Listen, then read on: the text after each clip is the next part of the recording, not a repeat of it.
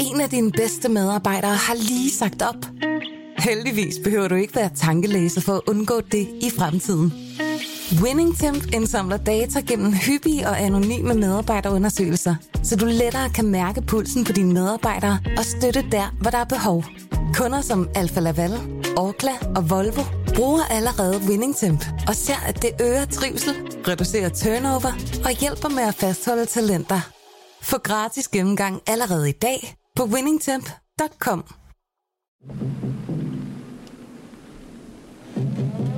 Tyske tropper har i nat overskrevet den danske grænse og har gjort landgang forskellige steder.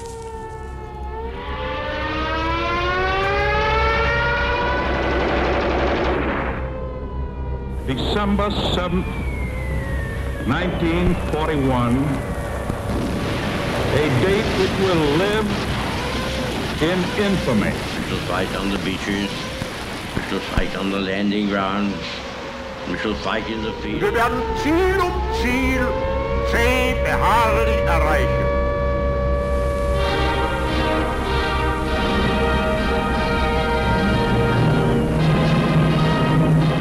Velkommen til programmet Hitlers Æseløer, et program om bøger om den 2. verdenskrig. Mit navn er Jan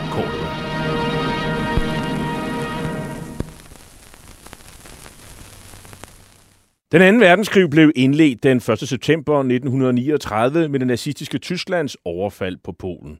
Der var tale om en racistisk erobringskrig, der kostede mellem 55 og 70 millioner mennesker livet, og hvor nazisterne systematisk myrdede jøder, romager, slaviske befolkningsgrupper, politiske modstandere og alle andre, der ikke passede ind i deres forestillinger om et ensartet folkefællesskab. Nazisterne de blev i årene efter krigen dømt ved krigsforbryderdomstolen i Nürnberg, og flere af deres organisationer, såsom nazistpartiet NSDAP, SS og Gestapo, ja, de blev stemplet som ulovlige forbryderorganisationer. I denne serie, som vi har valgt at kalde for Hitlers æsler, præsenterer vi nogle af de mange bøger, som i disse år udkommer om den anden verdenskrig. Ja, jeg kan godt selvfølgelig også meget tydeligt huske den aften, som der nu er talt om, hvor vi første gang var samlet.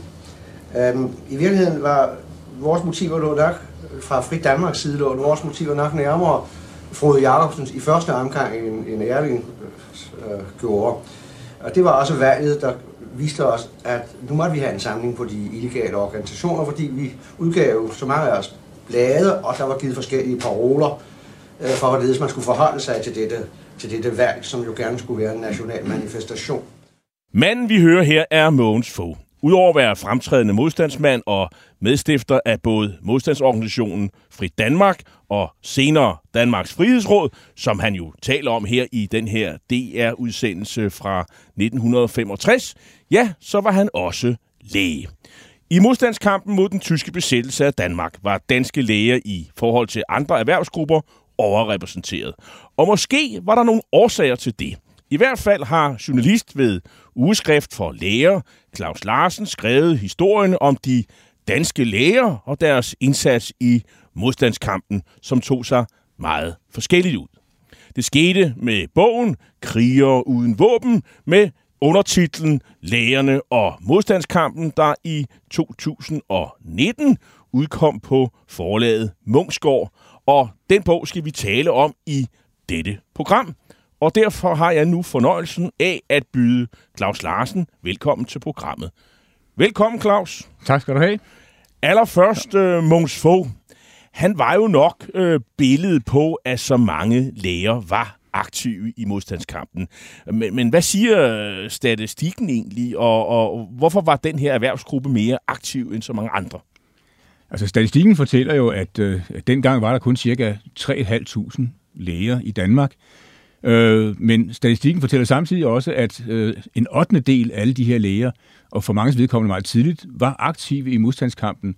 Så hvis man sammenligner med andre øh, professioner, så er lægerne formentlig den profession, øh, der er øh, bedst repræsenteret i modstandskampen i forhold til sin størrelse. Og hvis man skal pænehugge lidt, altså det, det, det, det nøjagtige tal er 428 ud af 3420, og så kommer det, at der er jo også medicinstuderende. Ja, der var også et øh, pænt stort antal medicinstuderende med, og øh, enkelte af dem omkommer også under modstandskampen. Og nogle af dem kender vi jo faktisk. Øh, blandt andet øh, Jørgen Kieler var medicinstuderende, og, og Jørgen Røgl, han blev faktisk øh, også øh, øh, læge øh, under krigen, og var i, i, i begyndelsen jo også øh, en... Øh, medicinstuderende, og det er jo to markante frihedskæmpere. Vi har jo lige mødt uh, Måns uh, Fogh, men der var jo faktisk også to andre, der var medlem af Danmarks Frihedsråd, der fra efteråret 1943 blev modstandsbevægelsen samlet organ. Ole Kivits og uh, Erik Husfeldt. Husfeldt ja. Men uh, Claus Larsen, hvorfor fik du lyst til at, at, at skrive bogen? Ja, nu nævnte du netop altså, de her tre navne her, og Frihedsrådet, som jo var en slags skyggeregering, der blev dannet hen imod øh, slutningen af krigen, det var jo, øh, det bestod jo af 12 medlemmer. Og det vil sige, altså en fjerdedel af Frihedsrådet, af skyggeregeringen, de var faktisk, de tilhørte faktisk lægeprofessionen. Og det er jo i sig selv øh, bemærkelsesværdigt, må man sige. Øh, og de var alle tre meget tidligt med til at, øh, at starte modstandsbevægelsen. Ole Kevits, han befandt sig i Finland i vinterkrigen som frivillig kirurg øh, ved en øh, ambulance ved fronten.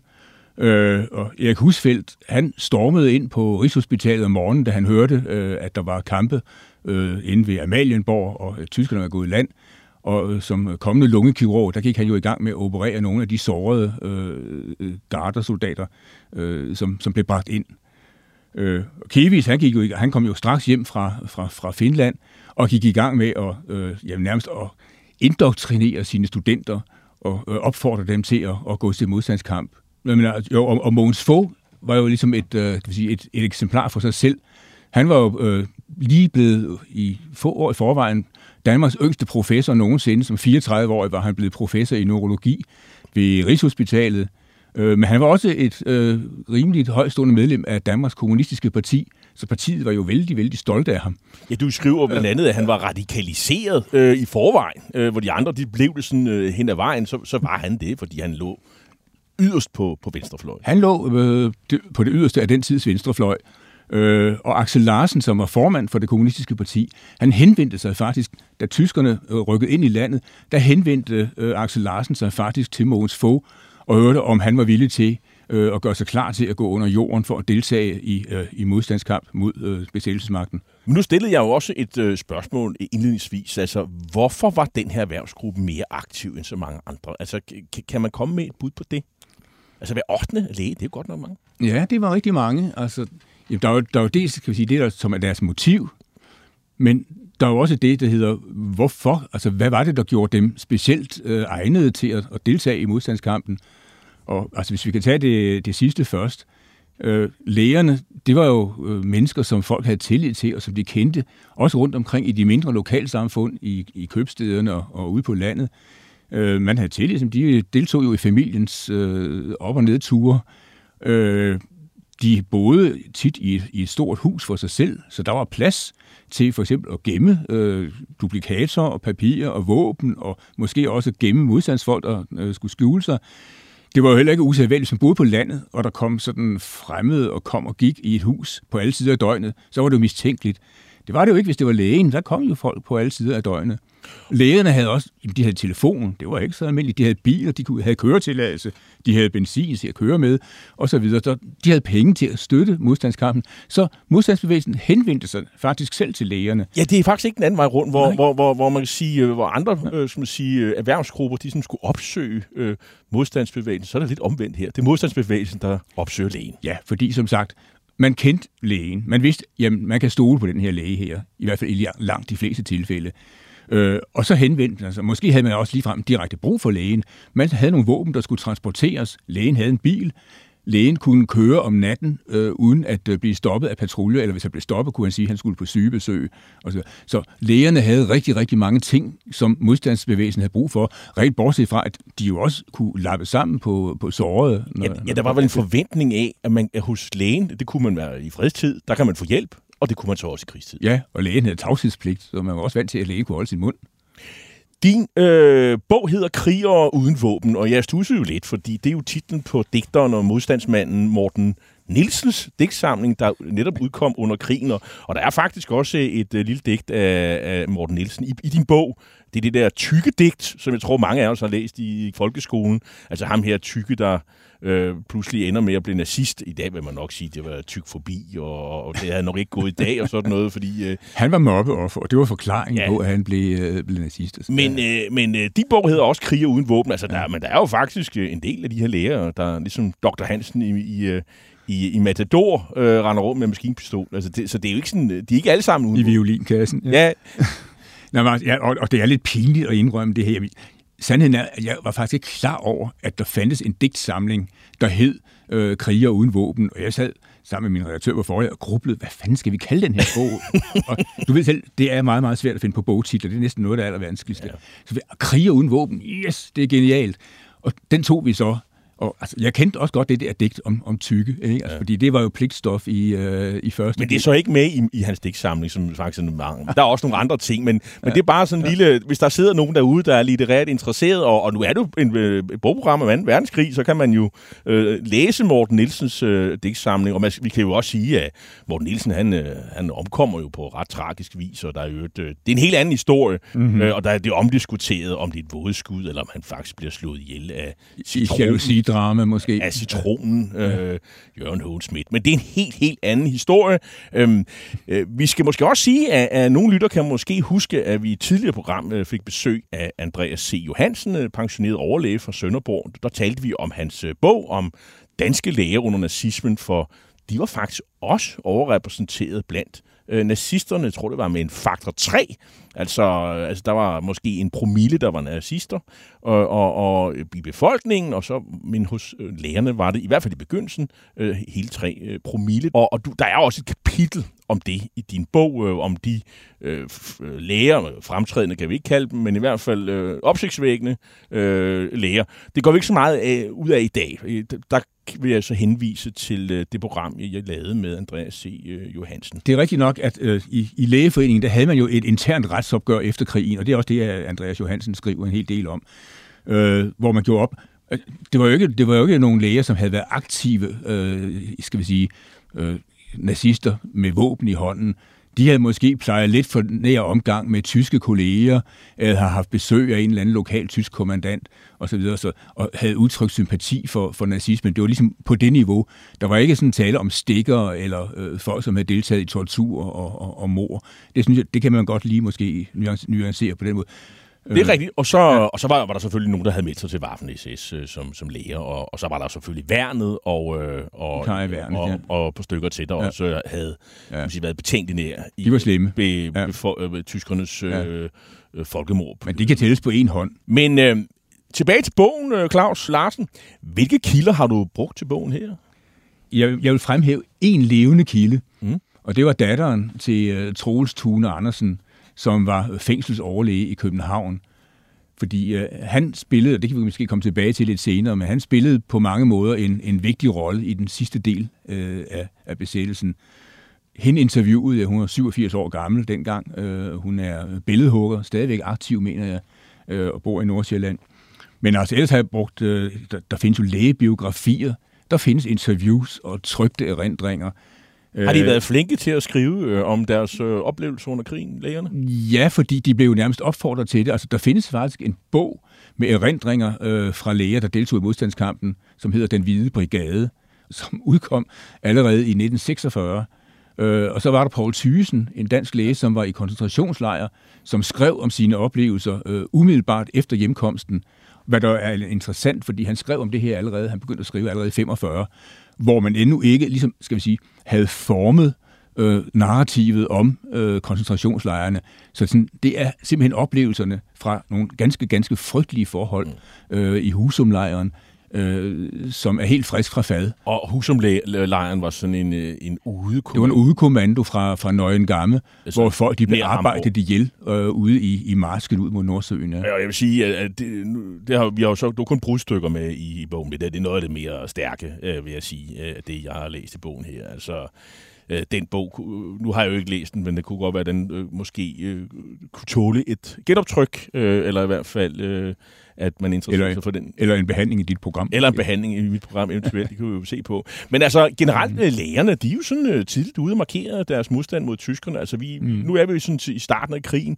Der, mm. Altså, der er jo ikke, det er jo ikke sådan uh, modstandsbevægelsen. Det er jo først noget, vi ser sådan i begyndelsen af 42-43 ja, ja. fra alvor. Men Kiewis, Ole Kiewis er jo allerede, mm. som professor i kirurgi, han er jo allerede, øh, fra han kommer hjem fra Finland i 1940, travlt beskæftiget med at, at fortælle sine studerende, at de skal øh, gå til modstand, og de skal organisere sig, de skal gøre sig klar til at bekæmpe, og tyskerne skal nok blive besejret på et tidspunkt.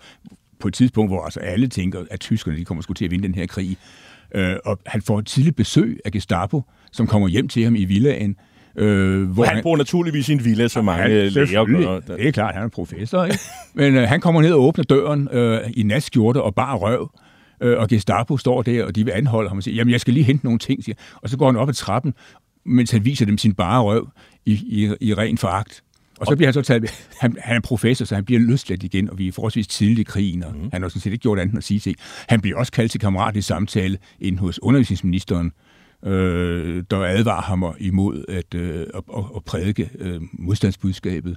Og, så det vil sige, det gør han sådan på i, så småt, altså over for sine medicinstuderende ja, ja. elever. Og, ja, og, og, Erik Husfeldt, og Erik Husfeldt, han går jo i gang med at indsamle navne på læger i København og få dem til at, øh, at, at skrive under på en liste om, at øh, jamen, de vil gerne øh, man, vil gerne, man må gerne kontakte dem, hvis man skal bruge dem i forbindelse med, med hjælp til øh, kolleger, der kommer i knibe. Hvis man, altså, der er husfelt i gang, og Mogens Fogh, han er jo også i gang allerede øh, fra starten af besættelsen med at forberede øh, illegalitet. Olkiewicz er jo også interessant forstået på den måde, at Jørgen Røgl, som jo mange kender, han, han, han siger, at øh, Olkiewicz, det var simpelthen alle medicinstuderendes store helt fordi han var så øh, meget udtalt. Altså, han, han lagde ikke skjul på, hvad han mente, og på et tidspunkt, hvor det måske heller ikke var så farligt, men det får jo også nogle konsekvenser. Altså, øh, og det, det er jo altså, de, der for, på den måde, at det, de forelæsninger, der er. Ikke? Det var farligt på den måde, at det var upopulært mm-hmm. at tale øh, om, om modstandskamp. Ah. Altså, på det tidspunkt, der det, altså, i, 41, i 41 Ja, ja, altså, det, det blev jo nærmest øh, ligestillet af, altså, af regeringens øh, skal vi sige,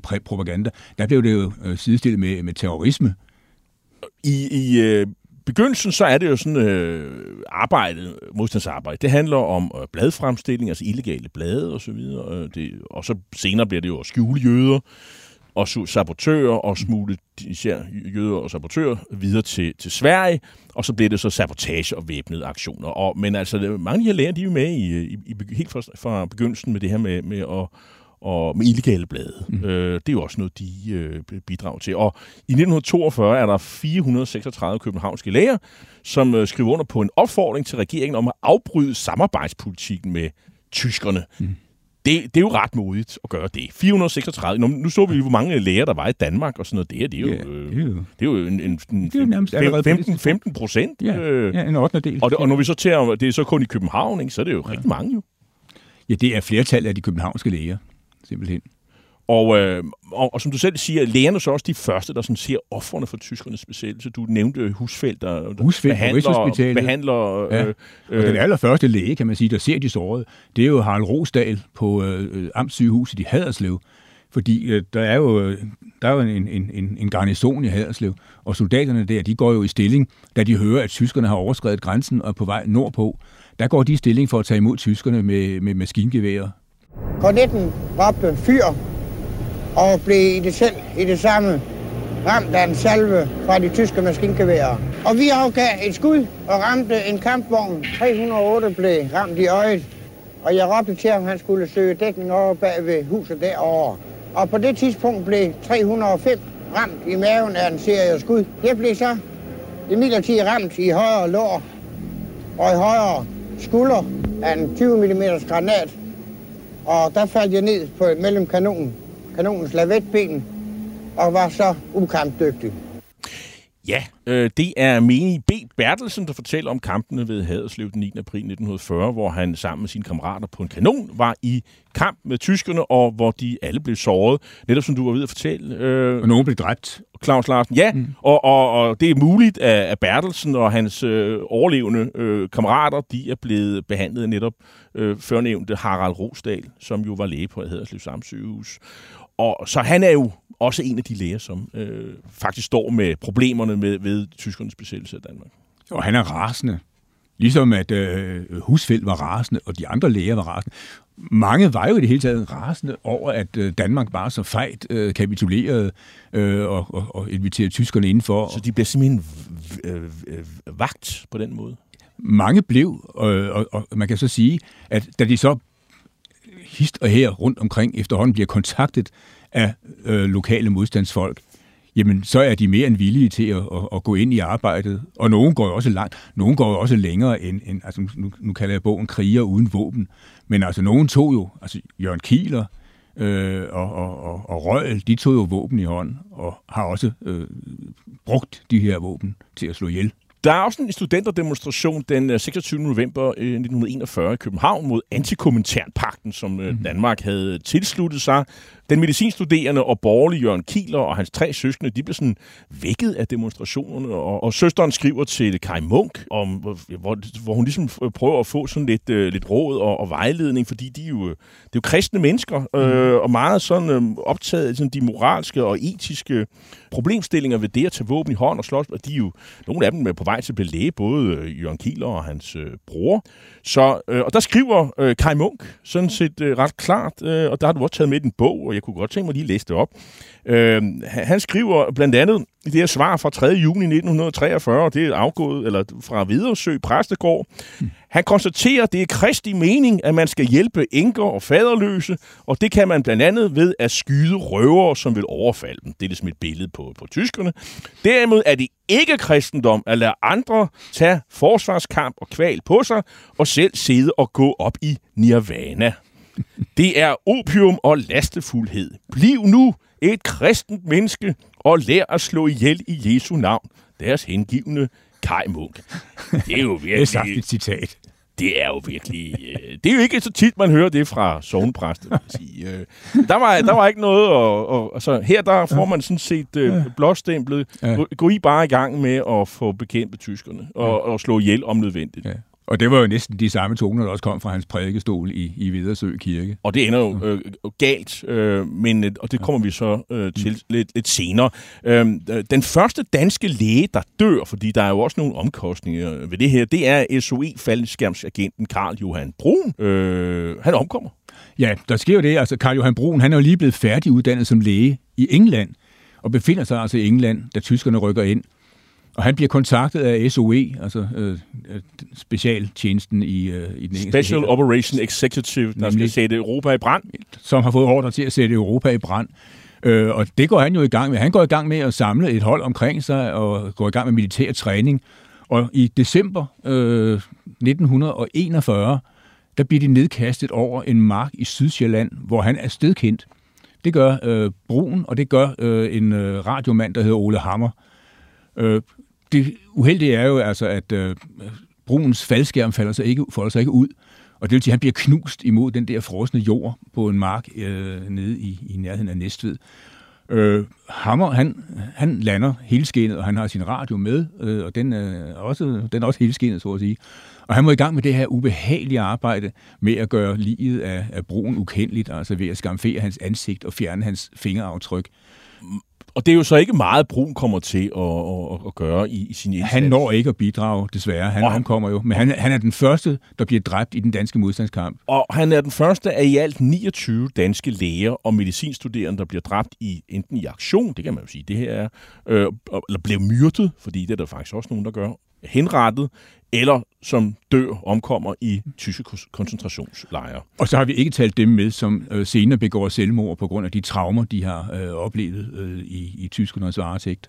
En øh, tidlig frihedskæmper, og som jeg har taget med også, fordi at øh, det er, jo ikke, det er jo ikke altid, kvinderne er særlig synlige, når vi taler om 2. verdenskrig, og, men, og, og altså det, det er jo ikke altid lige heroisk, at man har passet børnene og passet hjemmet. Øh, måske har man øh, cyklet rundt med, med, med, med, med nogle øh, illegale blade, og i øvrigt øh, taget del i det arbejde, der var. Øh, men Stue måske våben under madrassen i barnevognen. Alt, alt sådan noget. Øh, men de var der jo, og øh, man havde nok ha- ikke haft nogen øh, modstandskamp, modstandshær, uden øh, alle de kvinder, der er til på forskellige vis. Øh, og der er også en hyldest til mange af de sygeplejersker, som jo heller ikke får den der fremtrædende placering, men, men, men dem, de er der også nævnt. De spiller en vigtig rolle. Øh, det er de. Men en, øh, det er en meget tidlig frihedskæmper. Det er lægen Inger Bredal Glud fra Vejle. Altså en kvindelig læge, det, mm. det var der jo heller ikke voldsomt mange af på det her tidspunkt. Ja, der var begyndt at komme Der var nogen. begyndt at komme ja. nogen, men, ikke, men slet, ikke, Nej, nej. slet ikke sammenlignet med i dag. Det, hvad, hvad, hvem var hun, og hvad foretog hun så? Jamen, hun var praktiserende læge i Vejle, og øh, hun var også en, øh, en tro partisoldat i øh, det kommunistiske parti. Ja. Øh, det skilte hun jo ikke så meget med i, i sine erindringer. Men altså, øh, hun skriver, at hun blev forbitret over besættelsen, som så mange andre. Og det begynder jo med, at hun giver, hun giver nogen husly, sådan skiftende folk. Men øh, så er der nogen, der skal have skjult en duplikator og have skjult nogle illegale blade, og de skal distribueres. Og hun kører ud, og hun har jo øh, afsvejs til at køre ud.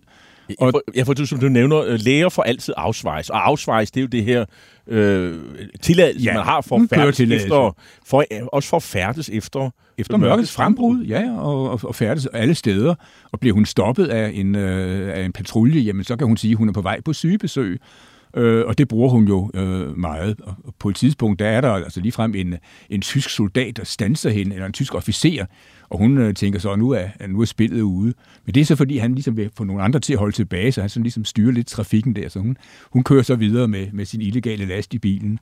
Øh, men Inger Bredal Glud, hun får altså en, en ret så central rolle øh, i den sydjyske øh, del af modstandskampen. Så det er jo godt, vi får, vi får nævnt hende, og, øh, og det her med, at øh, hun kører bil, altså det er jo igen, det er en tidsalder, hvor det at have bil er, altså, er forbeholdt folk, der er sådan forholdsvis velhavende, Ja. eller har nogle centrale funktioner i samfundet. Og selv dem, som er forholdsvis velhavende og har en bil, jamen de har jo ikke øh, benzin. Så de er nødt til at montere sådan en kakkelovn bag på bilen, der genererer noget gas fra En bølgebrænde. gas- gasgenerator. En gasgenerator. Ja. Og så kan de tøffe rundt med den. Men lægerne, de fik altså en, en benzinration.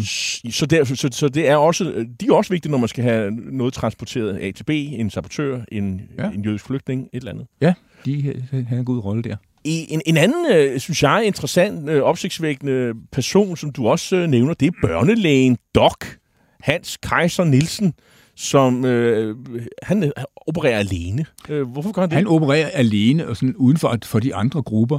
Og jamen, jeg ved ikke, hvorfor Doc, han gør det, det. det, doc, doc, doc. Det, han er Ja. læge, det, det er ikke sådan måske... Det, det, det er sådan noget, man kalder folk i, i amerikanske film. Sådan, lægen, han Ja, hedder ja, Doc, ikke? Ja, ja. Og, og det, var hans, det var hans dæknavn. Det var hans dæknavn, ja.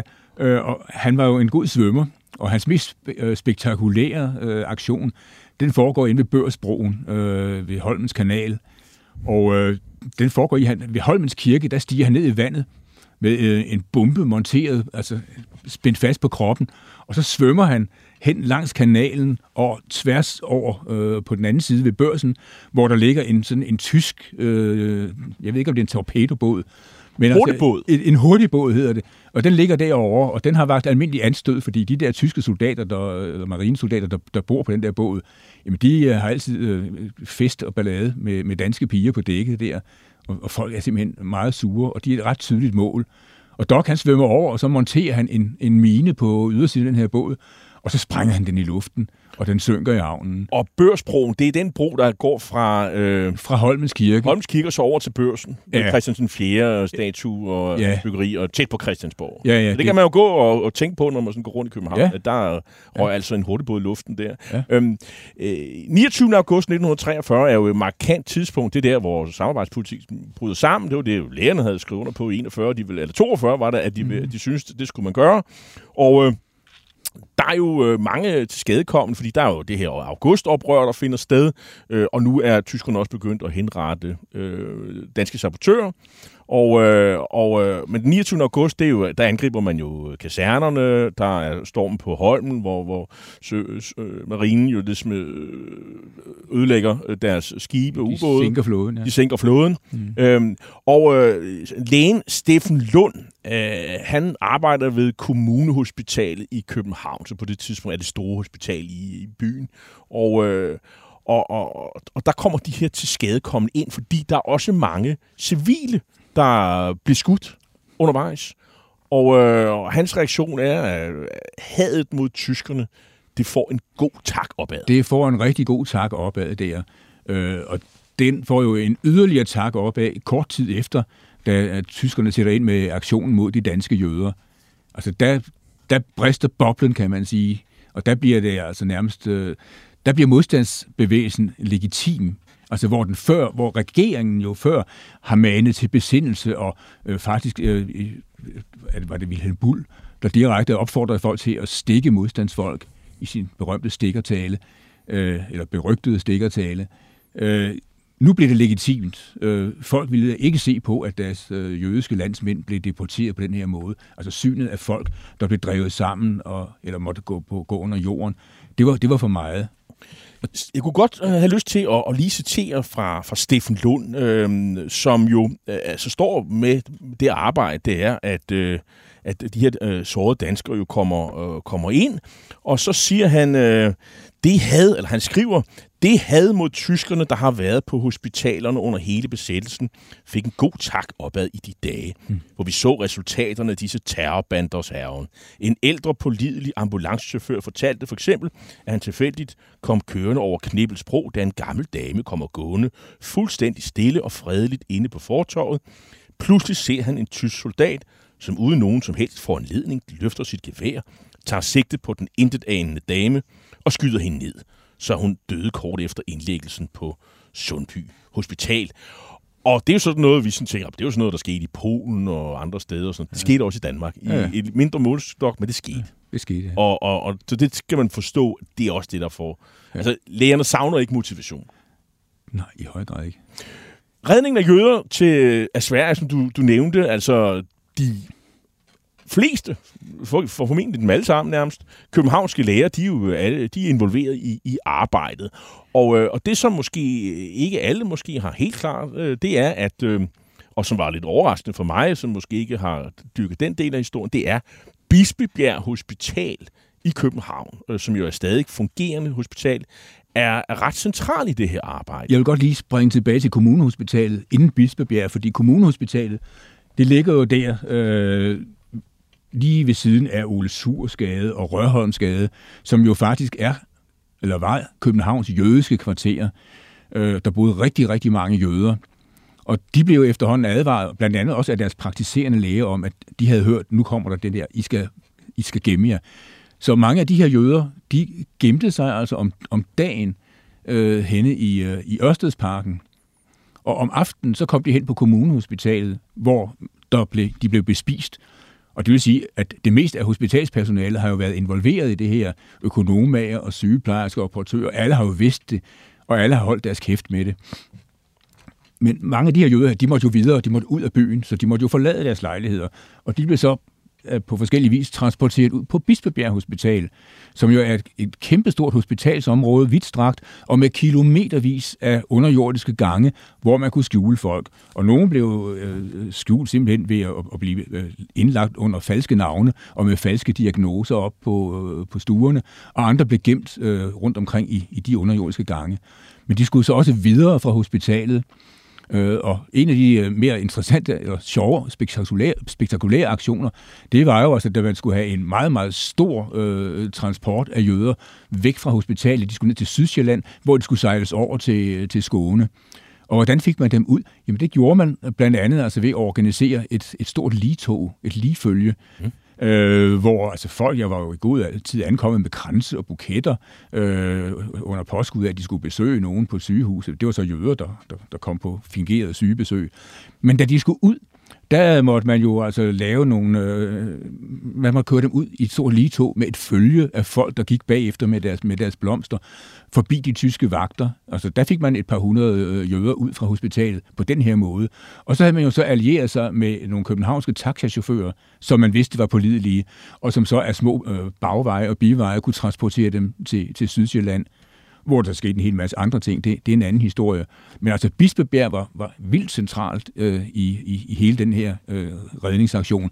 Og det var jo også, det involverede jo sygeplejersker, det involverede øh, køkkenpersonale og portører. Alle alle var klar over, hvad der, hvad der skete. Og alle offrede deres øh, fritid. Altså folk gik på ar- var på arbejde i, i døgndrift. Man arbejdede i døgndrift, og det var jo ikke uden personlig risiko, at, at man også gjorde det. Altså officielt var der jo dødsstraf for at hjælpe øh, jøder og, og andre, som var eftersøgte af, af tyskerne. Så det var store personlige ofre, der, der også blev bragt.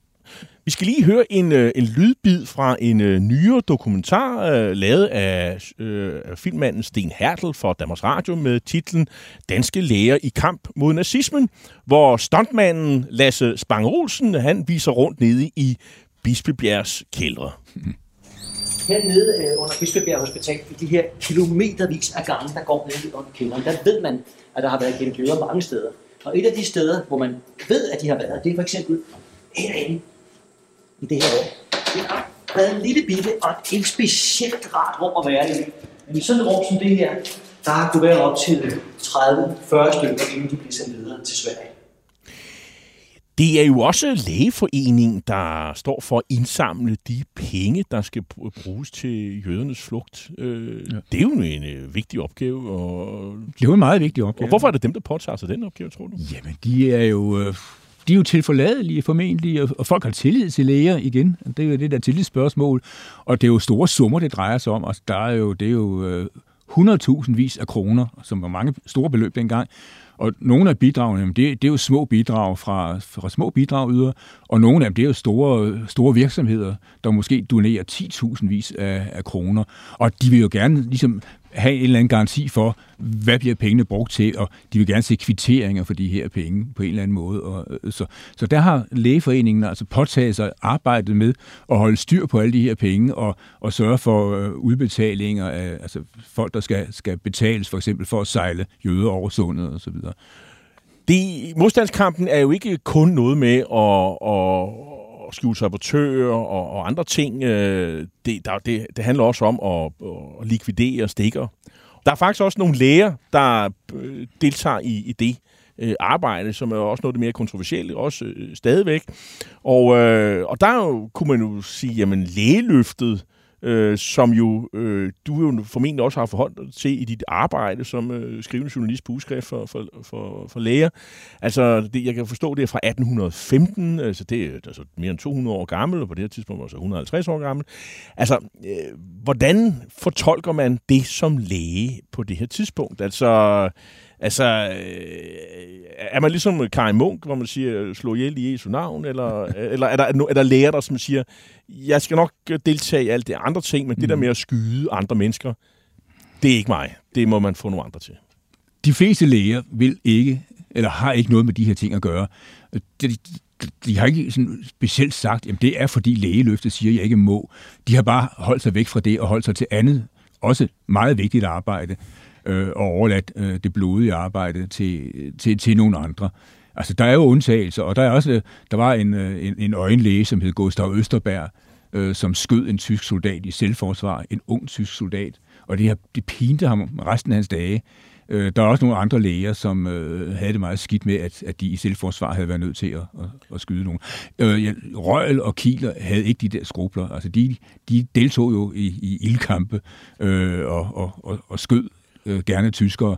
Men altså, i, i det store hele, der var for eksempel en, øh, en, en læge fra noget, en modstandsgruppe over i Jylland, Hornslet-gruppen, Bjørn Bostrup Thomsen. Hele familien var jo involveret, altså fra, fra far og, og, og til børn.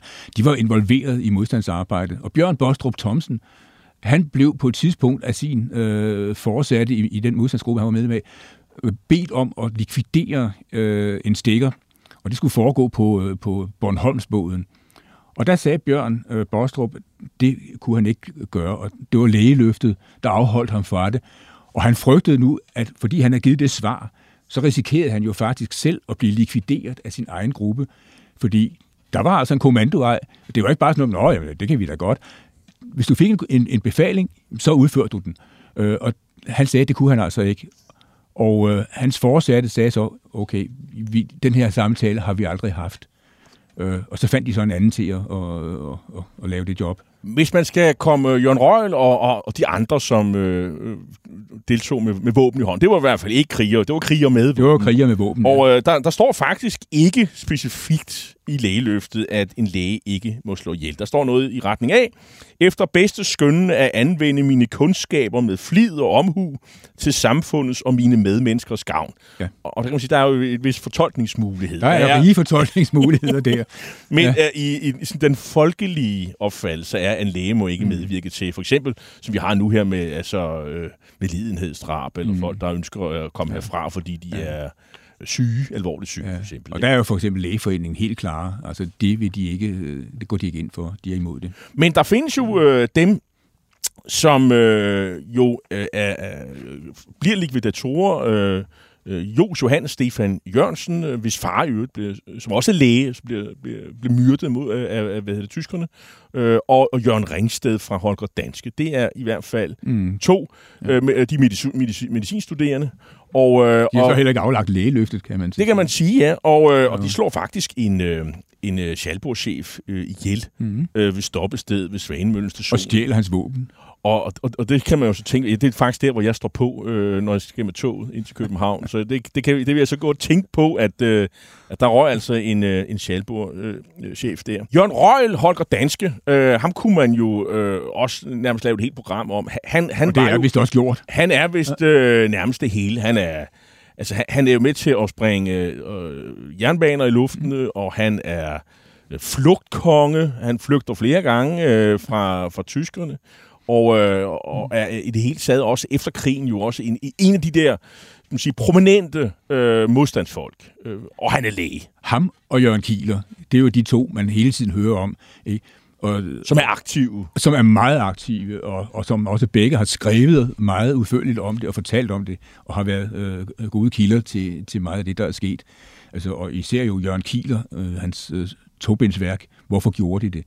Øh, det har været ganske interessant, og der kan man altså få nogle af de overvejelser, der faktisk indgik i, øh, i, i, de overvejelser, man gjorde sig. Og på det her tidspunkt, ja. hvor, hvor Røgl, han, øh, han har faktisk været en tur i Sverige, hvor han jo skulle være med i, øh, i, i, i, i den danske brigade, men det kædede ham. Så, så han kom tilbage igen. Det er jo ikke, de fleste, de siger, puh, nu slapper jeg for det. Han vil tilbage igen i kampen, og, og det, det er jo helt vildt. Nå, og så, men så på et tidspunkt, det synes jeg også er, er nyt og interessant for mig, at øh, det må have været omkring øh, 40, øh, hvor man jo siger, at vi, har nogle, vi skal have nogle villager i København, som skal være fæstninger i, i tilfælde af, at der Mm. kommer en allieret invasion af Danmark. Og det kan måske i vores øjne... Alle regner faktisk med, Ja. at invasionen vil ske i Danmark.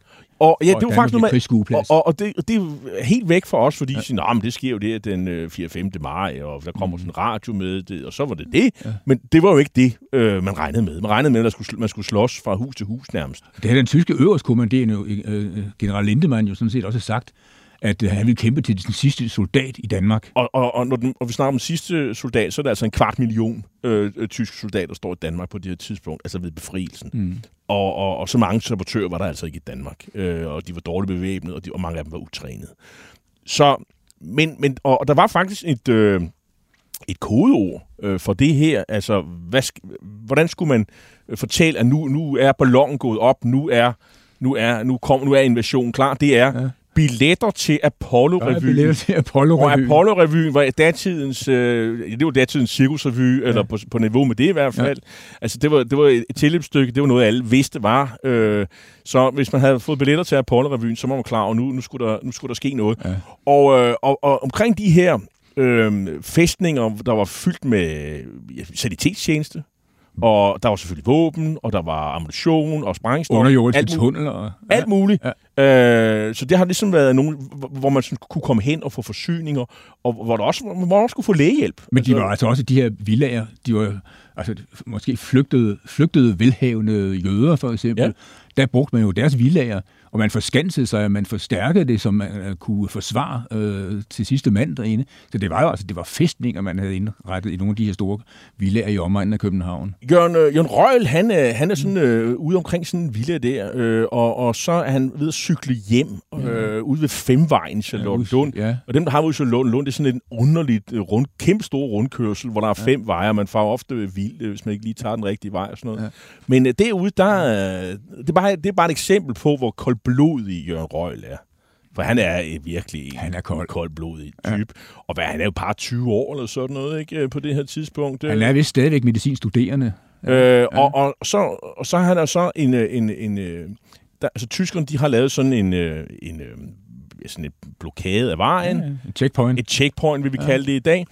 Og, øh, og, og så siger han, vent lige et øjeblik, og så stiller han cyklen på sådan skråt, og så hiver han sin pistol frem, og så... Og så, Så skyder han en soldat. så affyrer han ja. og dræber to og sårer. To. Han, undskyld, han dræber en og sårer to. Ja. Og cykler væk, slipper fri. Ja. Det er ligesom historien om Jørgen Røhl, er det ikke? Jo, det er sådan set øh, fuldstændig stikordet om Jørgen Røhl. Han er iskold Og heldig. og heldig ud over alle er grænser. heldig. Flere gange. Han har jo ni liv. En anden fremtrædende øh, senere læge, det er han ikke på det her tidspunkt, men jeg synes, vi skal nævne ham, fordi øh, det er Hugo Uffe Horvitz, øh, som er gruppeleder i BOPA. Øh, han er også blandt de likvidatorerne. Øh, han blev først læge efter krigen, øh, og det er faktisk noget, Mogens Fogh sørger for, fordi øh, Horvitz han, øh, han udvikler et, øh, et alkoholproblem. Øh, ja. Så han bliver altså også læge. Øh, så han kunne godt tælle lidt med, hvis man skulle være lidt flink. Han er også en af de der øh, likvidatorer. Han er, han, han er også ude at skyde øh, stikker. Han er en af de få læger, der deltager i, altså i likvideringer. Øh, altså Røgl og, øh, og Jørgen Kieler, de skyder jo, øh, men det er jo i kamp, kan man sige. Ikke? Det er jo ikke en, en, en koldblodig likvidering. Og det plagede jo så også øh, Horvitz øh, resten af hans dage. Ja, han sagde noget med retning af, at han, han nogle gange kunne sove lidt dårligt om natten. Det var sådan underspillet. Ja, det var meget underspillet. Men jeg tror, jeg mener, at, øh, at øh, i Peter Øvigs bog, Efter drabet, der er Horvitz en af dem, som, øh, som Øvig interviewer, og hvor han fortæller i detaljer om øh, sin oplevelse og Der er- efterfølgende. Der er også læger, der deltager i, i såkaldte væbnede aktioner, og, øh, og det gik jo også ud over en af dem. Øh, for eksempel ved et af modstandsbevægelsen nok mest vellykkede aktioner, nemlig Bopas aktion mod fabrikken Globus, der blev sprængt i luften den 6. juni øh, 1944, altså det er den dag, hvor de allierede går i land øh, i, øh, På D-dagen. i, i Normandiet, og det sker med 175 kilo trotyl, så det har været ordentligt knald. Øh, fabrikken, den lavede højde- og sideror til tyske kampfly, så det må jo sige at være et, øh, et, øh, et mål, som har haft øh, en vis betydning. Øh, og så sker der det, desværre, at på vejen, der omkommer lægen Erik Hagens. Og øh, hvordan sker det, øh, Claus Claus Det sker på den måde, altså at øh, på vej væk fra fabrikken, altså de havde jo oprindeligt planlagt, at man ville øh, skyde alle de der sabotagevagter, som jo var tidligere Østfront frivillige. Det ville man skyde, så man ikke havde øh, bøvl med dem. Det gjorde man så ikke. Man låste dem ind i et skur i stedet for. Det var måske en fejl. Men i hvert fald, man springer fabrikken i luften. Den bliver reduceret til en bunke grus. Og på vej væk fra den her meget succesfulde aktion, hvor ingen er kommet til skade, ingen er såret, øh, så er der en af bilerne, der ikke vil starte. Og hvad gør man så? Man, øh, der står en DSB-bus, og den stjæler man. Øh, og hvem kan køre den? Jamen det kan Hagens, fordi de andre de slæver på våben og, øh, og, og diverse ting. Men Hagens, som er iført sin hvide lægekittel, han, øh, han er jo med for at, at kunne yde førstehjælp, inden man kommer ind til et nødlasseret. Han sætter sig bag rattet. Jeg har aldrig kørt sådan en før, men det kan jeg vel godt, siger han. Og så begynder de at køre ind af Roskildevej ind mod København. Øh, og så passerer de så, så er der nogle af de her sabotagevagter, de er så sluppet ud og har ringet til en fabrik, der ligger længere inde af byen, hvor de, hvor de ved, at der er nogle sabotagevagter og tyske soldater stationeret. Og da bussen passerer derinde, der, der, der vil de åbne ild. Der bliver også skudt fra selve bussen, men øh, der bliver skudt med, med automat, altså med maskinpistoler øh, mod bussen. Og den eneste, der faktisk bliver ramt, det er Hagens. Han synker sammen, øh, og øh, han må så flytte bussen kører ud i rabatten. De flytter ham så ned på gulvet, øh, og så er der en anden, der tager rettet, og så fortsætter de ind mod København. Hagens er den eneste omkommende ved den her aktion, og alle er fuldstændig sønderknust, fordi Hagens var meget afholdt, øh, og, og også, kan man sige, også nødvendig. Men, Men, men her var faktisk en, der var med, fordi jeg, havde ikke, jeg skal ikke skyde med våben. Jeg er ja. faktisk øh, sanitetsmanden på den her aktion, og Ja. det er sanitetsmanden, der... Og det var jo en vigtig funktion, fordi den der Globus-aktion, det var jo en, en stor militær operation. Altså, der var jo snesevis af, øh, af modstandsfolk med, og de bar jo, altså, der skal jo nogle stykker til at bære 175 kilo sprængstof, og der skal jo samtidig være nogen, der, øh, der, der kan skyde og forsvare øh, aktionen. Og det vil sige, altså, der er rigtig mange med, og risikoen for, at der er skadekommende og såret, er høj, og derfor har man lægen med hele vejen derude, som så kan sørge for at stabilisere folk, indtil man får den transporteret ind til et af de illegale nødlasseretter, som man har indrettet øh, længere ind i byen alle har øh, formentlig hørt om, øh, om Hvidstensgruppen, og som var som betalte en meget, meget høj pris for at deltage i det meget, meget, meget vigtige arbejde med at, at, at sikre de her nedkastede våben, øh, som blev øh, kastet ned i specielt over Jylland, men også nogle steder på Sjælland. Øh, de betaler en høj pris. Øh, det, der er blevet en film om dem. Men der var faktisk også en lægefamilie, som også havde forbindelse til, øh, til Hvidsten-familien. Du har øh, faktisk også nævnt dem allerede. Øh, Bostrup Thomsen-familien, lægefamilie. Øh, Hornslet-gruppen, det ligger sådan i, i, i nærheden. På Djursland, ja. Nå, det er på Djursland. Mm. Øh, og, og de deler faktisk skæbne med Hvidsten-gruppen. Øh, hvordan? Jamen altså ved, at øh, de bliver arresteret på stribe, medlemmerne. Det er jo ikke kun Bostrup-familien. De står bare ligesom centralt i gruppen. En kerne af den. Det er kernen i, i, i den her. Altså det er jo t- øh, tre søskende. Der var, der, og man kan også sige, at... Øh, forældrene. At, at, at familien Fil var jo ikke... At det var ikke kun dem, der var en del af det. Nej, nej. Der var, på, de var jo også på samme måde. bare kernen i det. Ikke? Mm, ja. Og lægefamilien her var så også kernen i den her gruppe. Men altså, de var jo den ene gang efter den anden blev de jo nærmest trævlet op delvist øh, og arresteret, og øh, flere af medlemmerne øh, blev henrettet, nogenlunde samtidig med, med Hvidstengruppens medlemmer. Men de deltager altså også i det her meget vigtige arbejde. Og de deltog jo, altså, og det var også blandt andet i nedkastninger, og, og det var altså, og sabotage, store sabotageaktioner osv. Så, så altså, de har formentlig spillet jo en, en, en, en lige så vigtig rolle som, som Hvidstengruppen. De har bare ikke været helt så, så, så kendte, der har ikke været talt så meget om dem. Og Svend øh, Bostrup Thomsen, altså en af sønnerne her, som også er læge, han øh, bliver sendt til koncentrationslejren Nøgengarme, og, og det bliver en ret hold. Ja, efter at han er blevet tortureret øh, voldsomt i Vestre Fængsel, og ender så i Nøgengarme og er tæt på at, at omkomme dernede, men kommer hjem og er jo altså ødelagt på krop og sjæl, øh, og, og det præger ham resten af livet. Og sent i livet ender han faktisk også med, så vidt jeg er orienteret, så vidt jeg husker, at begå selvmord. Det var 1955. Det var 55 allerede, ja. Så, så det, det er også en pris øh, at betale. Det er, ikke gratis omgang at være med i modstandskampen, ja. som øh, fru Jacobsen engang øh, sagde i, i øh, en tale øh, i, ude i Ryvangen. Så altså, han har betalt prisen, ligesom så mange øh, andre. Murdered in the dark by the Gestapo, Kai Munk, a celebrated Danish priest, poet and dramatist, is buried along with other martyrs to the Danish cause. The graves are heaped with tributes from King Christian and his people. Ja, vi hører her lidt fra et øh, lydspor fra en amerikansk film om, øh, om Danmark under besættelsen, der omtaler mordet på, på Kai Munk, præsten i Vedersø. Og Kai Munk, han er, han er den første, der 4. januar 1944 bliver myrdet af tyskernes øh, dødspatruljer, der foretager de såkaldte clearingmor. Og, men øh, clearingmor er faktisk noget, der øh, især går ud over lægerne. Det er 10 ud af de i alt 100 clearingsmor sker på lægerne.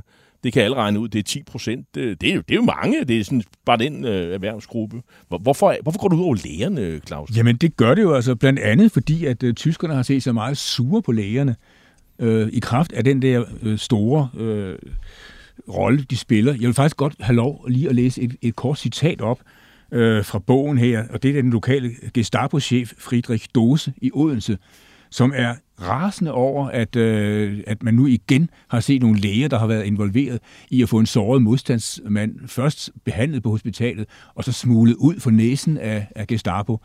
Og han, han skriver så, i en, eller han siger så i en samtale med en overordnet i København, den her Gestapo-mand, som modstandsbevægelsen øh, har aflyttet, der, der, skriver, eller der sagde han, Disse danske lægers mentalitet er jo sådan, at om de kan skade os ved at fortælle, at en mand ligger på det yderste, selvom han i virkeligheden kun har en rift på fingeren, så gør de det gerne. Og vær sikker på, at denne halunk straks har ringet til en terrorgruppe, så snart han blev klar over, at vi interesserede os for fyren. Altså, tyskerne er på det her tidspunkt meget, meget rasende. De er oppe kørt. Vi er i 1944. Modstandskampen kører på skinner, så at sige. Øh, og tyskerne er bevidste om, at lægerne har en central rolle i alt det her. Øh, og de har også været centrale i at få, få jøderne øh, hjulpet ud af landet. Og nu skal lægerne, altså, når man nu skal i gang med clearingmord, så skal man jo ramme nogle prominente danskere, populære danskere. Det kan også være skuespillere og teaterdirektører, men læger i særdeleshed, altså, fordi de er så irriterende øh, og aktive i, i modstandskampen. Men det er jo ikke sådan noget... Og, når den tyske øh, chef for det hemmelige politi, også Bovensiepen, han har en liste på, altså, over folk, der skal clearingmyrdes. Og der er 16 læger på den liste. Og det er ikke dem alle sammen, det lykkes at få ram på. Nogle overlever øh, og lykkes at skjule sig. Men 10 øh, af de her på listen, de bliver altså myrdet og det sker, at øh, den her såkaldte Peter-gruppe, hvor øh, der blandt andet består af danske håndlanger, men der er også en del tyskere faktisk. Og øh, det, så det er ligesom øh, det, det, det er dem, der er hans, øh, hans værktøj mm. til at, at løse den her øh, opgave. Modstandsbevægelsen de øh, skyder den 15. juni 1944 den medicinstuderende Fritz Køppe på Sankt Hans øh, Torv. Hvorfor skulle Fritz Køppe øh, øh, skydes? Købe var øh, tilknyttet Petergruppen og var en meget, meget farlig stikker, og havde blandt andet været involveret i et morforsøg på en øh, prominent læge, professor Erik Warburg.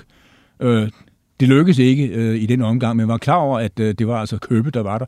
Warburg var også klar over det. Ved forelæsningerne, der gik han rundt med en øh, revolver i lommen øh, og sagde, Nå, men er, er Købe her i auditoriet i dag? Nå, det er han ikke. Nå, så behøver jeg ikke at afsikre min, så behøver jeg ikke at afsikre min pistol.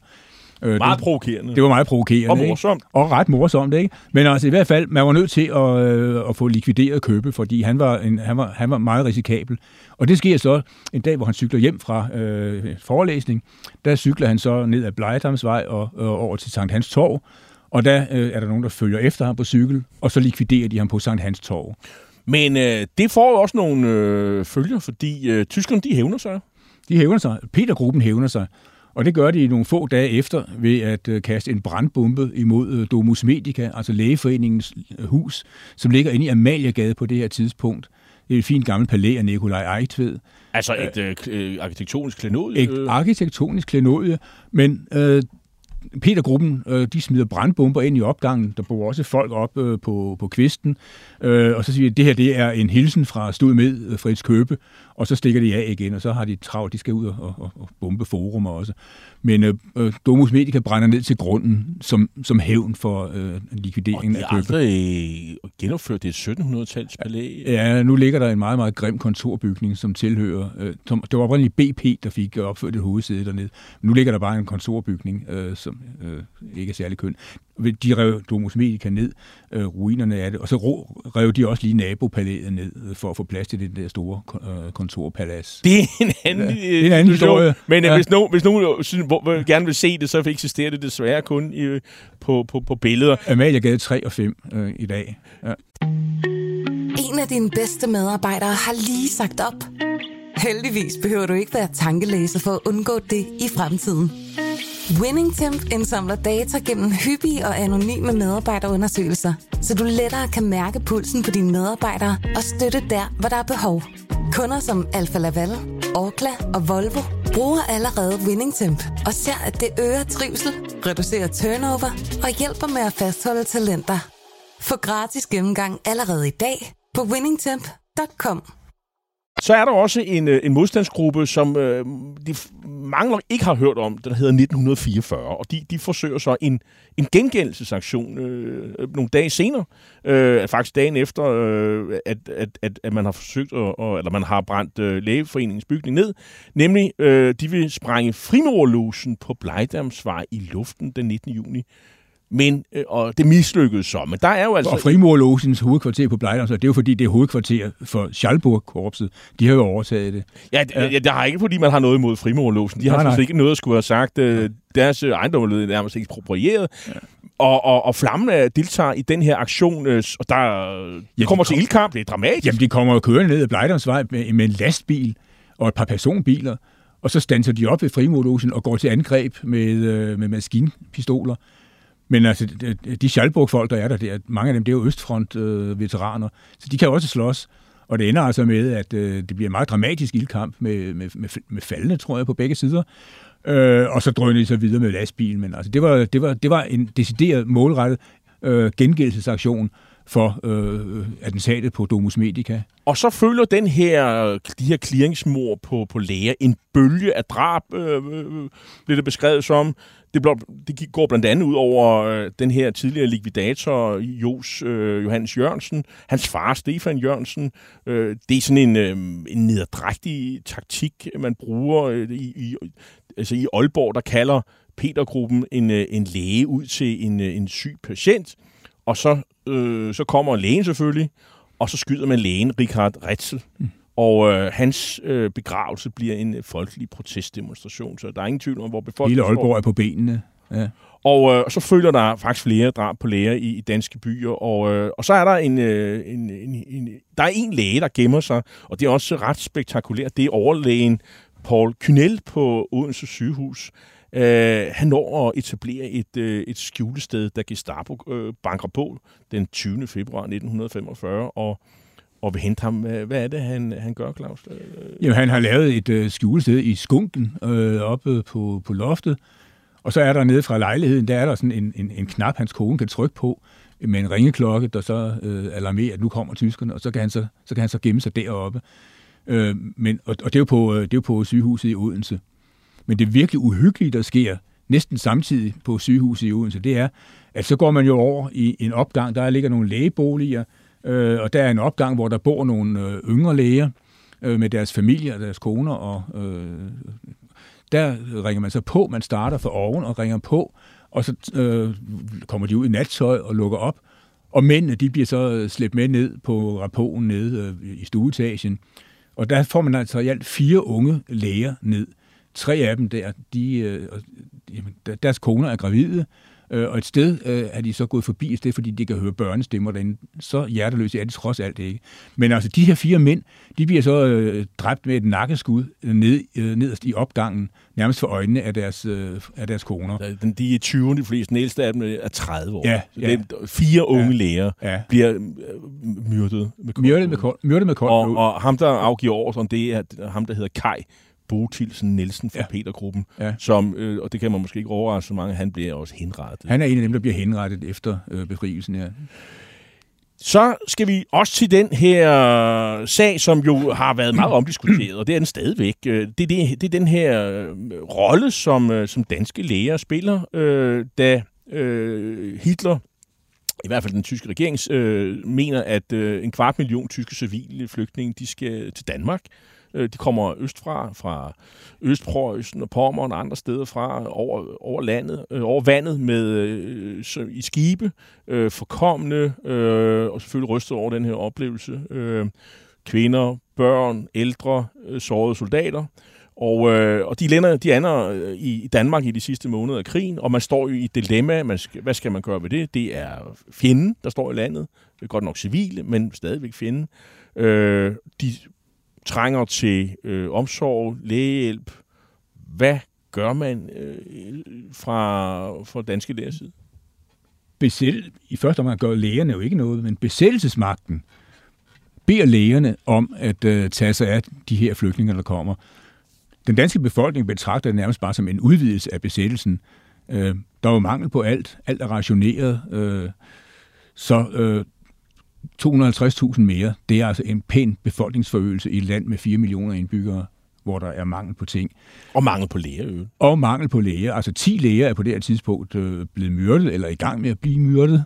Øh, læger er gået under jorden. Eller nogle, mange er gået under jorden. Snesevis er i tysk fangenskab. Nogle er i koncentrationslejre. 40 eller deromkring sidder i Frøslev. Øh, så der er altså mangel på læger. Øh, der er også mangel på medicin, øh, der er mangel på forbindelsesmidler. Selv på hospitalerne må man altså øh, genindvinde insulinet fra, øh, fra øh, sukkersygepatienternes urin. Altså, så alvorlig er manglen. Der er ikke sæbe nok til at vaske laner og, og der er kort sagt mangel. Og så kommer besættelsesmagten og beder lægeforeningen om at organisere hvad man kan kalde en slags sanitetstjeneste. Og en sanitetstjeneste, det er sådan en del af hæren. Det er jo en del af hæren. Som af, afhjælper ja. de ja. sårede. Og der skal man jo vide, at tyskerne har selv læger i landet. Tyskerne har lazaretter, og lægerne siger, jamen øh, det må være en sag for jer. Det er jer, der er myndigheden i landet. I må tage jer af jeres egne flygtninge. Øh, vi mangler læger, vi mangler forbindstoffer, vi mangler medicin. I har lazaretter, I har hospitaler. Tag jer af jeres egne. Jamen, så vil de lægerne, eller så vil tyskerne i forhandling med lægerne sige, jamen, øh, vi kan jo måske mildne forholdene for nogle af de danske fanger i øh, vores lejre i Tyskland. øh, og lægeforeningens formand er lidt indstillet måske på at gå ind på at forhandle øh, de her ting. Men der kommer så blandt andet Erik Husfeldt, som jo er under jorden. Han er medlem af Frihedsrådet.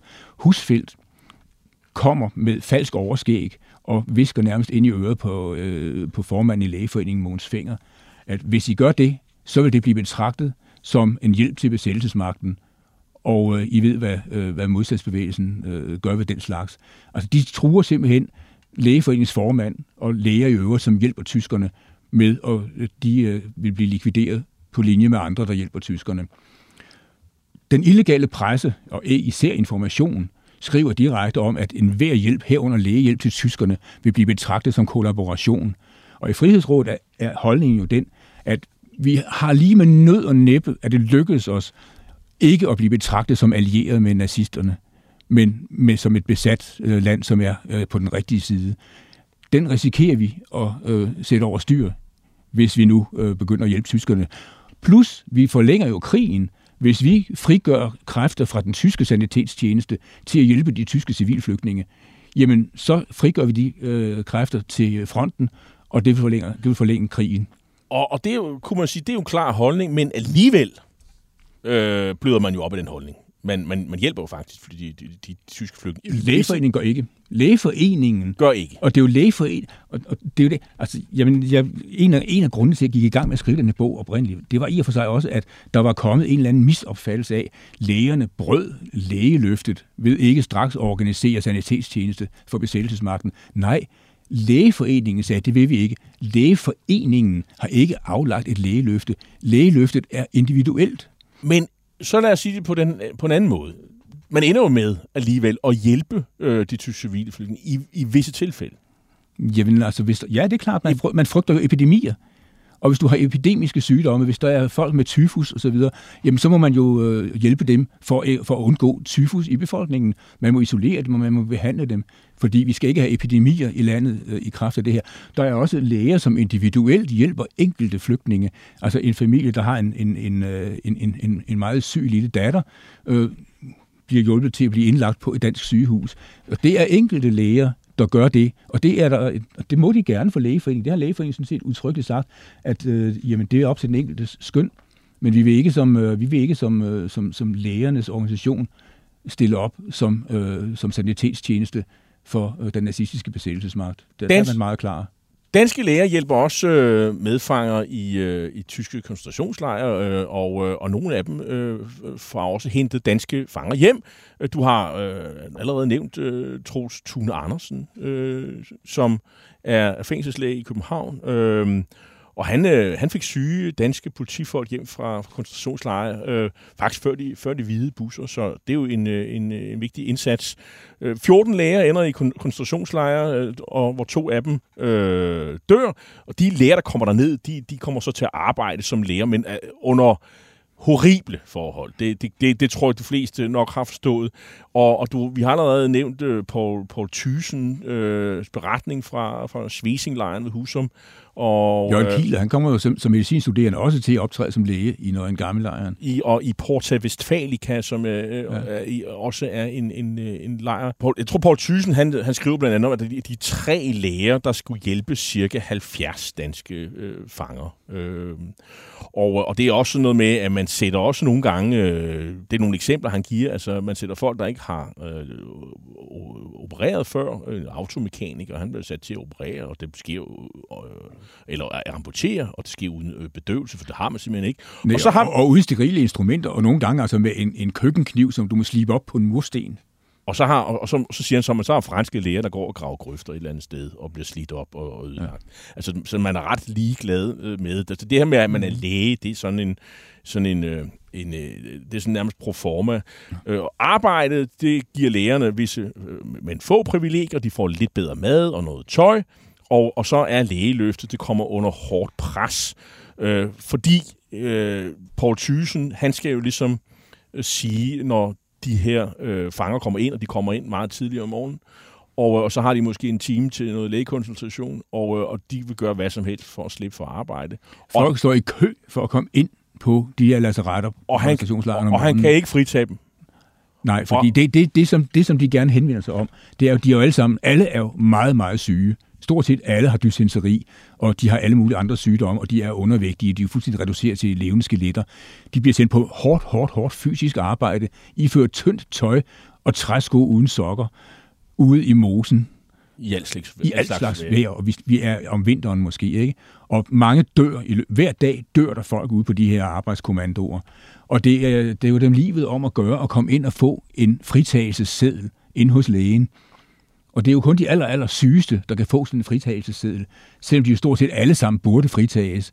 Og der må den der stakkels læge jo så stå og sige, jeg kan ikke give dig en fritagelseseddel. Fordi hvis han giver for mange fritagelsesedler, jamen så bliver der helt lukket af for den mulighed overhovedet at give fritagelsesedler. Og Paul Thyssen er mere end kontant. Han, må, han, han uddeler lusinger for at få dem væk. Et, I et par tilfælde har han må, og det, er jo, og det må være frygteligt for, for, for en læge. Og der står posteret mænd i døren ved indgangen til, til lazarettet, for nærmest med knibler at holde folk på afstand. Ja, når klokken har et vist tidspunkt, så, så rydder de jo i det. Så rydder de. Så, så, er der så, så, er det så må afsted. du komme igen, prøve igen til aften. Ja. Og han øh, nævner selv nogle eksempler om, at øh, folk, han har sagt nej til, jamen, de, er sådan, øh, de er så døde om aftenen. De er så døde om aftenen. Det, det, er den, det er den. Altså, han er sådan øh, slags på herre, øh, men kan alligevel ikke stille ret meget op. Mm. Øhm, både øh, Jørgen Kieler og Paul Thyssen, de øh, forsker efter krigen i senfølgerne af ophold i koncentrationslejre. Det er jo også ret interessant, og, og, og det er Thyssen, der beskriver det her korset-syndrom øh, i en videnskabelig artikel baseret på en undersøgelse af 1.300 overlevende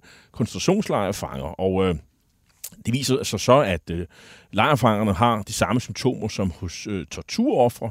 Mm. Øh, men altså, de har jo så også oplevet mange andre ting. Der er jo, der er jo, de har jo taget skade fysisk, altså indre organer og andre ting. De har haft dårlig ernæring og Ja, udsat det for alle de her ting. fysiske traumer, simpelthen. Øh, så, så, det, så det er jo ikke bare det, at man er blevet pint og pladet. Man har også i, i, ens krop har taget skade over lang tid. Mhm. Og, øh, og han, en af resultaterne er også, at 80 procent har oplevet social, social deru. Det er 4 ud af 5. Mm. Øh, og det er jo et højt tal.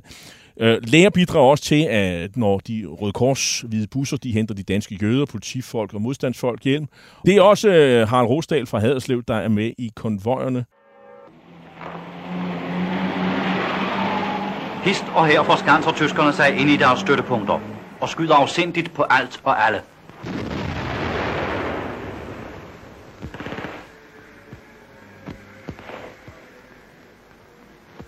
Amalienborg bliver på ny kampzone som 9. april, som 19. september. Vores styrker likviderer de sidste tyske pindsvinestillinger, der tro mod en afdød førers bud nægter at kapitulere. Ja, det var en øh, lydstum fra filmen øh, Det gælder din frihed fra 1946, der omhandler det blodige befrielsesdøgn 4. 5. maj 1945.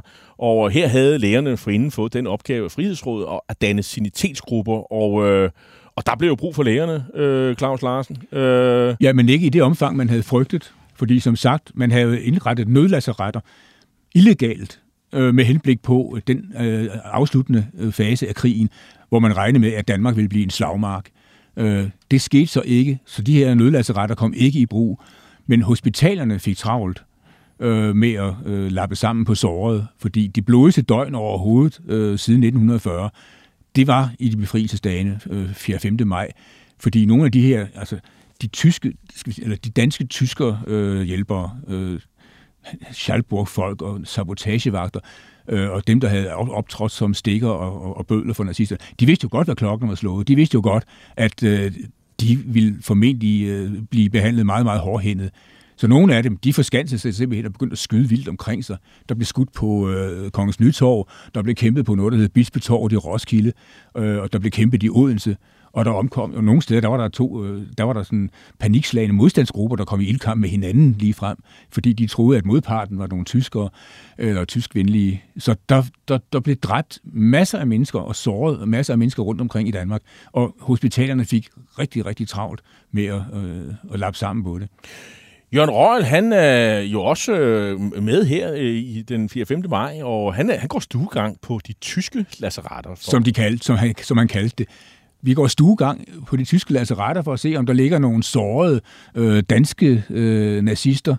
Og der, hvor der lå nogle sårede danske nazister, så blev de øh, lappet på en borger, lagt på en borger og båret ud på en ventende lastbil, og så blev de kørt til Vestre Fængsel eller til øh, måske til sygeafdelingen, hvor de så kunne afvente retsopgøret. Og, og et af de gange, hvor der var gevinst, øh, det var en, en, en herre, der har fået skudt lidt af næsen væk. Og, og der var faktisk nogen, der havde været ud og, og, og skyde en, en anden dansker, hvor, hvor, hvor, hvor, hvor ham, som danskeren, der blev skudt, han havde nået at affyre sit våben og, og såret en af dem. Øh, og, øh, og, og det gik så ud om, han har altså fået skudt lidt af næsen væk, og han ender i øvrigt med at blive henrettet, øh, den pågældende. Så der var gevinst øh, indimellem. Øh, som læge, så gælder lægeløftet jo også for de af modstandsbevægelsens øh, øh, 22.000 internerede, som kan blive udsat for brutal behandling. Og, og 22.000, det er altså det, man samlede ind mm. i, i dagen efter be- befrielsen. Og det erfarer øh, fængselsoverlæge Troels Thune Andersen, som vi efterhånden har øh, hørt nogle gange. Og øh, han er jo altså oprørt over de forhold, der øh, med tiden øh, er. Altså, øh, fordi der er ikke helt enighed mellem de ansvarlige læger og, og modstandsbevægelsen om forholdene, der bydes disse øh, internerede øh, landsviger, landsforrædere, øh, folk, der har samarbejdet med tyskerne og, og så videre. Øh, de forhold, der bliver, bliver budt de her, men de er ikke i orden. Der er overbelægning, øh, man presser dem sammen. Det er uhygiejnisk, der er ringe forplejning. Øh, så der er en, øh, skal man sige, øh, en skamyssel her. Jeg tror, Sune Andersen jo, som har optrådt med stor personligt heldemod, kan man sige, tidligere, da han skulle hjælpe øh, de internerede danske politifolk i de tyske koncentrationslejre, og som er kommet hjem med nedbrudt helbred selv. Han øh, siger, at nu skal vi ikke begynde at behandle øh, de her internerede på samme måde, som øh, tyskerne har behandlet folk. Vi skal ikke blive den slags, øh, give den slags umenneskelig behandling, og det er virkelig, virkelig dårlige forhold. Altså folk, de bliver hentet i deres hjem, og så ligger de i ugevis i noget halm, der er smidt ind på gulvet i en gymnastiksal måske. Øh, de ligger som sild i en tøne. Øh, epidemiske sygdomme begynder at, at true. De har Ja, kun det de- tøj, de har ikke det tøj på, som de bliver arresteret i. De har ikke en tandbørste, de har ikke sæbe eller håndklæder, de har ikke... Det er meget, meget dårlige forhold. Og så er der altså også nogle af de her øh, sidste dages hellige, som har fået frihedskæmpe armbind og skydevåben, der går rundt og truer dem med, ja, ja, mit gevær kunne jo gå af, og så kunne der ske noget grimt med dig. Øh, så på den måde der, der... Ja, man, og der, man kan sige, at retssamfundet bliver udfordret. Retssamfundet er udfordret, og Troels Tune Andersen gør opmærksom på, at han ikke som fængselsoverlæge kan tage ansvaret for de her forhold, og det synes han, at man bør bringe i orden. Og, og, og så henvender han sig til fru Jacobsen, som jo ligesom er blevet minister for, for de her sådan, område her, og, og hvad, hvad, hvad siger han til... Altså han er jo sådan ligesom den førende minister i frihedsregeringen, mm-hmm. i frihedsregeringen. Og øh, da Troels Hune Andersen henvender sig til Frode Jacobsen, der truer øh, Jacobsen faktisk med at... Øh, altså han siger, nå, du er måske øh, tyskvenlig, noget i den retning. Og det er i de her dage, altså det er næsten øh, en dødsdom at komme med den slags. Så øh, Troels Thune Andersen bliver jo meget rasende og går til Mogens Fogh og siger, nu skal du altså lige tage en snak med de her, øh, med, med Frode Jacobsen. Det her, det vil jeg ikke finde mig i. Øh, og så må Mogens Fogh så tage affære. Øh, går lang- der går lang men, tid. men altså, øh, hadet mod de her folk, som er interneret, og mange af dem der, de får lov at gå, fordi man har ikke rigtig nogen sag på dem. Det er måske bare en tobakshandler, som nogen synes har solgt for mange cigaretter til tyskerne, da de var rationeret. Man- Man skal måske lige sige, det er jo ikke alle de 22.000, som bliver buret inde i en måneds tid eller sådan noget. De, langt de fleste bliver faktisk, øh, øh, de, de kommer så ud igen efter en uges tid og sådan. Mhm. Men, men, det er, men, men der er facerne overfyldte, mm. Mhm. og der er slet ikke tænkt på, øh, at øh, de skal have nogle ordentlige forhold. I hvert fald forhold, som vi kender fra et, et øh, velfungerende, normalt retssamfund. Fordi øh, selvom Mhm. mm. vi, vi, vi lever jo stadig i et samfund, at det skulle vi man har i hvert fald kæmpet for et samfund, hvor at, øh, man jo sådan set er uskyldig, indtil man er dømt. Og, øh, og der er ikke nogen af de her mennesker, der er dømt, alligevel får de for den her behandling. Mm. Så det er jo en, et eller andet sted en, en, en plet på modstandsbevægelsen, at man ikke havde bedre sted på styr på det. Ja, der var en såkaldt overretssagfører Henriques, der kaldte det for et juridisk galehus. Ja, øh, det, det, henvender, det har måske også noget at gøre med, at, øh, at efterfølgende så øh, er det jo også læger, der er medvirker til at finde ud af, om hvorvidt folk skulle dømmes til døden eller ej. Det er vel også det, det, det, det hentyder til. Ja, det var en psykiater, der hed øh, Max Schmidt, øh, som jo altså, hvis nok ikke selv var helt rask i hovedet. Øh, det var der i hvert fald Men han var overlæge i psykiatri. Han var overlæge i psykiatri, og, og det var er, ham, der... Og er den, der laver de her mentalerklæringer på, Ja. på de her øh, ja. folk, som skulle... Øh, som, som havde fået øh, ofte dødsdomme. Ja, Øh, altså- og, og så var spørgsmålet, skulle de eksekveres, eller skulle de laves om til livsvarig fængsel? Var der, var, der, var der en chance for, at det her, den her person, som havde måske tortureret øh, modstandsfolk øh, på, på Dagmarhus eller i Specialhuset, kunne, kunne man få en ordentlig menneske ud af det? Øh, og det, det skulle han jo ligesom øh, øh, Ja. komme med en indstilling omkring, at det, det kunne vi ikke bruge krudt på. Øh, Vedkommende var en psykopat. Nej, men altså, nej, altså, psykopati var jo ikke noget, der fritog for straf. Nej. Altså, hvis du var sindssyg, og og det, psykopati og sindssyge var jo ikke det samme, og jeg er ikke det samme. Altså, det er jo en karakterafvise. Men altså, i, øh, i Mark Smiths øjne, der var stort set alle øh, de her såkaldte landsviger, de var jo psykopater. Han stemte dem alle sammen som De var psykopater. alle sammen psykopater, men egne til straf, og de, øh, de blev så dømt til døden. Men der var jo også et retslægeråd, der var, der, der sådan var inde og foretage vurdering, så han var jo ikke alene. Altså, læger var også inde og vurdere, om, hvad skulle, skulle, skulle den her dødsdom fuldbyrdes, var det fornuftigt. Så læger var vel et eller andet sted også medansvarlig, var de? Jo, læger var... var Og medansvarlige. Schmidt var jo altså overlæge i psykiatri, så han var jo også... Han havde, han havde det afgørende ord. Ja. Han havde det afgørende ord i de her sager her. Han var politis øh, overlæge. Så, så de er i hvert fald også en del af, af, af retsopgør, og så kan man så diskutere, om, om, om man synes, de har øh, levet op til de standarder, der er. Det, det synes jeg, du diskuterer med, med dig selv i Mm. den her bog, øh, om det er måske ikke øh, lægens øh, fineste øjeblik øh, øh, lige på det område. Hvad har du selv af holdninger til det? Ja, det- ja, det er jo svært. Jeg kan, jeg kan ikke sætte mig til dommer over... Øh, Men du er i hvert fald kritisk over for Mark Schmidt. 80 år. Jeg er kritisk over for Mark Schmidt, fordi altså, han selv efter datidens standarder øh, øh, opfører sig, skal vi sige, underligt. Og det er, øh, har andre jo også gjort i videnskabelige publikationer, der har gennemgået alle øh, hans vurderinger osv. De siger, at Karl Madsen skrev en hel bog om ham, som hedder Den gode læge. Og Karl Madsen var en øh, kommunistisk, en kommunistisk øh, sagfører, øh, som øh, sad øh, også ret centralt øh, i, i, i retsopgøret, men som så efter en dom for noget spritkørsel, så blev- blev smidt ud. Og ja, Der er også øh, nogle læger, fra, som skal øh, bistå øh, og, og, og påtage sig de lægelige funktioner under henrettelse. Ja. De her dødsdømte morder efter krigen. Og det gør de kun efter tjenestelig ordre. Ja. Og at de skal være anonyme. Og, øh, og de er alt 13 læger medvirker ved de her 46 henrettelser. Troels Thune Andersen, han er faktisk med ved de fleste henrettelser, øh, fordi øh, han vil faktisk ikke... Øh, han, han, han så jo, der, der var nogle underordnede... der, jamen der, han, altså, man, der var ikke nogen, der havde lyst til det her. Jo, der, der var nogen, der gerne ville melde sig frivillige. Altså, der var skøre mennesker, der skrev til Justitsministeriet, at de ville gerne være bødler. Men herren sagde nej, politiet sagde nej, de ville ikke være med til at henrette af forskellige grunde. Så, fik, øh, så blev der altså blandt andet øh, fængselsvæsenets øh, opgave og, øh, og Retsmedicinsk Institut. De skulle stille nogle unge læger. De kunne ikke rigtig klare det, men der blev, der blev trukket lod, og Troels Thune Andersen, deres chef, var i første omgang altså gået fri ved lodtrækningen. Men da de første øh, af de der unge læger begyndte at bryde sammen, øh, fordi de, de kunne ikke klare mosten, så påtog han sig igen øh, den her rolle og skulle ud øh, og, og, og assistere og erklære folk døde, når de var henrettet. Og hvis ikke de kunne blive erklæret døde, jamen så var det øh, den kommanderende øh, politiofficer, der skulle gå hen og give dem et, et såkaldt nådeskud.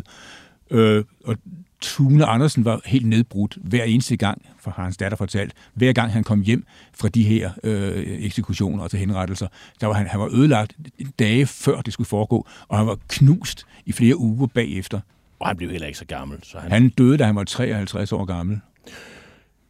Man kan sige, at lægerne var meget aktive. Du, der er et, et afsluttende kapitel i bogen, hvor du også taler om, at der var en pligtetik hos, øh, hos lægerne, og de var også øh, vant til at tage stilling til mange ting. De kommer også fra, et, fra borgerskabet, øh, mange af dem, og øh, havde måske også på den måde en, en, øh, de, de tog stilling i, i, til, til mange ting, øh, og udover det, vi allerede har været inde på. Øh, nu skal vi sige tak til dig, Claus øh, Larsen, fordi du kom her og talte om din bog, Kriger uden våben, lægerne og modstandskampen, en bog, der udkom tilbage i 2019 på forlaget Munksgaard.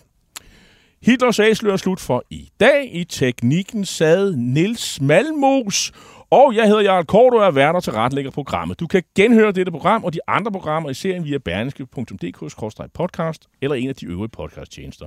Det er også på de øvrige podcasttjenester, man for efteråret 2021 også kan høre alle ældre afsnit, som blev produceret af Radio 24 7. Husk, du kan også melde dig ind i programmets Facebook-side. Bare søg på Hitlers Æsler. Tak for i dag. En af dine bedste medarbejdere har lige sagt op. Heldigvis behøver du ikke være tankelæser for at undgå det i fremtiden. WinningTemp indsamler data gennem hyppige og anonyme medarbejderundersøgelser, så du lettere kan mærke pulsen på dine medarbejdere og støtte der, hvor der er behov. Kunder som Alfa Laval, Orkla og Volvo bruger allerede WinningTemp og ser, at det øger trivsel, reducerer turnover og hjælper med at fastholde talenter. Få gratis gennemgang allerede i dag på winningtemp.com.